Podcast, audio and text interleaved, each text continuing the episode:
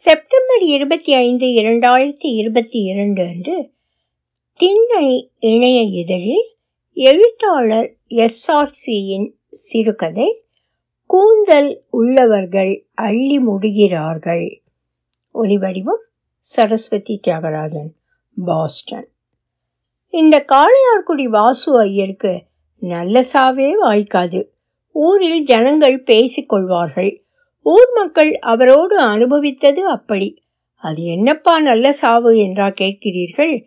அதற்கும் ஒரு பதில் சொல்லத்தான் வேண்டும். இப்படி ஒரு சொல்லாடல் வழக்கத்தில் இருக்கிறது தான் யார் யார் நோய் நொடி என்று படுக்கையில் கிடக்காமல் யாரும் தூக்காமல் கொள்ளாமல் இந்த பூ உலகினின்று விடைபெற்று கொண்டு நரகமில்லை அந்த சொர்க்கம் போகிறார்களோ? அவர்களுக்கு வாய்ப்பது நல்ல சாவு. எளியவனின் சிறு விளக்கம். சிலரோ நோயில் படுத்து படாத இம்சையை தானும் பட்டு சுற்றி இருப்பவர்களையும் பட வைப்பார்கள். இந்த ஆசாமிகள் போய் சேர்ந்தால் போதுமப்பா? என்று ஆகிவிடும். சில பேர் வழிகள் இப்படியும் இருக்கவே செய்கிறார்கள். இந்த சாவு நல்ல சாவில்லை. அவ்வளவுதான்.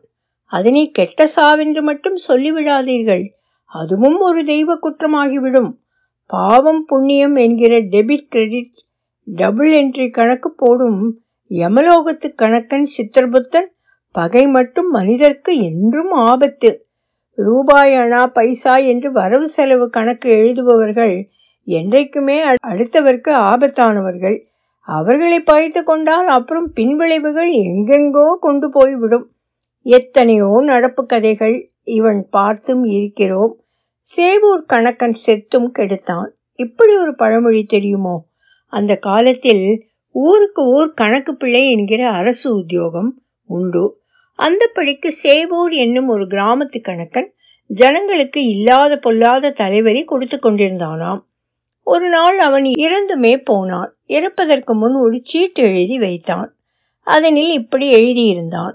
நான் உங்களுக்கு இது நாள் வரைக்கும் எவ்வளவோ இம்சைகள் கொடுத்து வந்தேன். எனக்கே மனம் சஞ்சலப்படுகிறது. ஆக என் சவத்தை மட்டும் சிரமம் பார்க்காமல் அடுத்த ஓர் இடுகாட்டில் புதைத்து விடுங்கள். அப்படி செய்துவிட்டால் இனி என்னால் உங்களுக்கு ஒரு தொல்லையும் வராது என்று முடித்து விட்டானாம் அதன்படிக்கு அவன் சவத்தை தூக்கி கொண்டு இந்த ஊர் ஜனங்கள் அடுத்த ஊர் இடுகாட்டுக்கு எச்சரிக்கையோடு போயிருக்கிறார்கள். அந்த ஊர் மக்கள் கைகளில் கம்பும் கட்டையுமாக தூக்கி கொண்டு அந்த கணக்கன் அப்போதே எங்களுக்கு சொல்லிவிட்டான். நான் இருந்தால் என் சடலத்தை புதைக்க இந்த ஊருக்குத்தான் தூக்கி கொண்டு வருவார்கள். நீங்கள் அனைவரும் ஜாகிரதையாக இருந்து கட்டாயம் அதனை தடுத்தே ஆக வேண்டும். இல்லாவிட்டால் உங்கள் ஊருக்கு மிகுந்த கஷ்டம் உண்டாகும் என்று.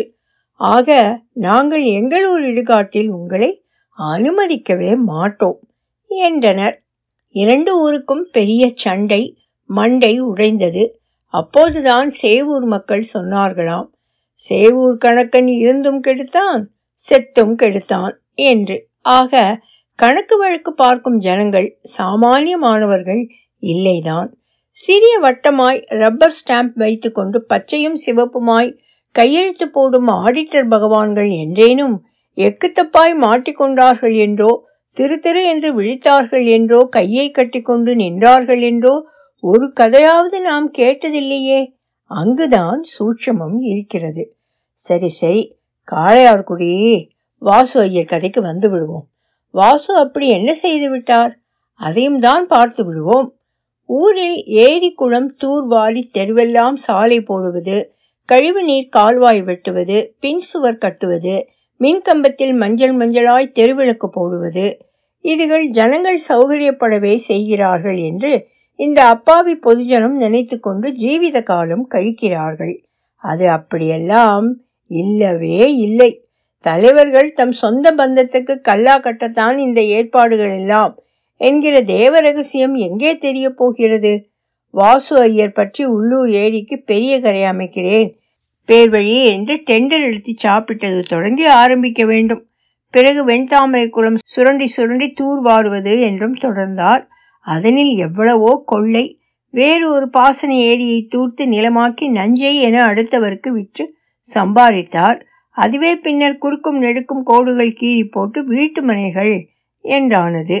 வாசு ஐயருக்கு உடன் பிறந்த அண்ணன் ஒருவர் இறந்து போனார். அவர் சொத்து முழுவதும் இந்த வாசு ஐயருக்கே வந்து சேர்ந்தது. பங்காளிகள் வைத்திருந்த சேமிப்பு பணத்தை தந்திரமாய் கடன் கொடு என்று வாங்கி வாங்கி சுருட்டி கொண்டார். ஐயரின் தமக்கைகள் இருவர் வாழ்விழந்து வீட்டுக்கு வந்துவிட அவர்கள் கொண்டு வந்த சொத்தை அபகரித்து கொண்டு அவர்களை திண்டாட வைத்தது பெரும் சோகம். இன்னும் எத்தனையோ கொஞ்சம் கேவலம்தான். உள்ளூர் வேதவன பெருமாள் கோவில் பட்டாச்சாரி ஆறாவமுது. அவரின் மனைவியை தனதாக்கி கொண்டு அனுபவித்தவராயிற்றே. இந்த வாசு ஐயருக்கும் அந்த அம்மாளுக்கும் பிறந்ததாய் இரண்டு குழந்தைகள். இது ஊரே அறிந்த சமாச்சாரம். மேற்படி அந்த சமாச்சாரம் ஆண் பெண் இருவரின் சொந்த விருப்பம் என்றாகிவிட்டபடியால் சுப்ரீம் கோர்ட் தான் இதில் என்ன சொல்ல இருக்கிறது? எண்பது வயதை தாண்டி இந்த வாசு ஐயர் நன்றாகத்தான் காலம் தள்ளினார். அவரின் மனைவி எப்பவோ காலமாகி போனதும் அவருக்கு வசதியாய் போனது. வாசு ஐயருக்கு நான்கு மகன்கள். அவரவர்கள் பிழைப்பு தேடி எங்கு எங்கோ சென்று விட்டார்கள். மூத்த மகனுக்கு தாலுகா ஆபீஸில் எழுத்தர் வேலை. அருகில் இருக்கும் ஜெயங்கொண்ட சோழபுரத்தில்தான். ஐயரின் மருமகள் தான் ஒரு நாள் அதிகாலை எத்தனை அழகாய் விபரம் சொன்னார். ஊராரும் எப்படி வாய்பத்தி கேட்டுக்கொண்டனர் என் மாமனார் விடியற்காலம் ஒரு நான்கு மணிக்கு என்னை அழைத்தார். நான் என்ன மாமா வேண்டும் என்றேன். காமாட்சி விளக்கை உடனே ஏற்று என்றார் ஏற்றினேன். கற்பூரம் ஏற்றி என்றார். வெள்ளித்தாம்பாளத்தில் கற்பூரம் ஏற்றி வைத்தேன். குலதெய்வம் கருவாழைக்கரை காமாட்சி படத்திற்கு அதனை காட்டினார். காமாட்சி காமாட்சி வா வந்து என்னை அழைத்து கொண்டு போ. சொல்லி தன் தலையை தரை மீது வைத்து வேண்டினார் கற்பூர தட்டில் இருந்த விபூதியை நெற்றியில் இட்டுக்கொண்டு சிறிது வாயிலும் போட்டுக்கொண்டார் ஆகாயம் பார்த்தார். அப்படியே என் மடியில் சாய்ந்து கொண்டார்.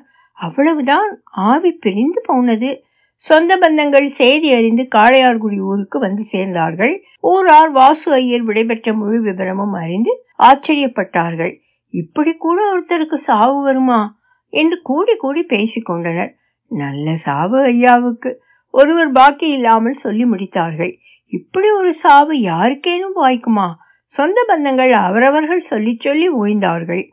ஐயரை காட்டிலும் அந்த மருமகள் தான் பலே கெட்டிக்காரி என்பது காளையார்குடி ஜனங்கள் இன்னும் அறியத்தான் வேணும். ஒலி வடிவம் சரஸ்வதி தியாகராஜன் பாஸ்டன்.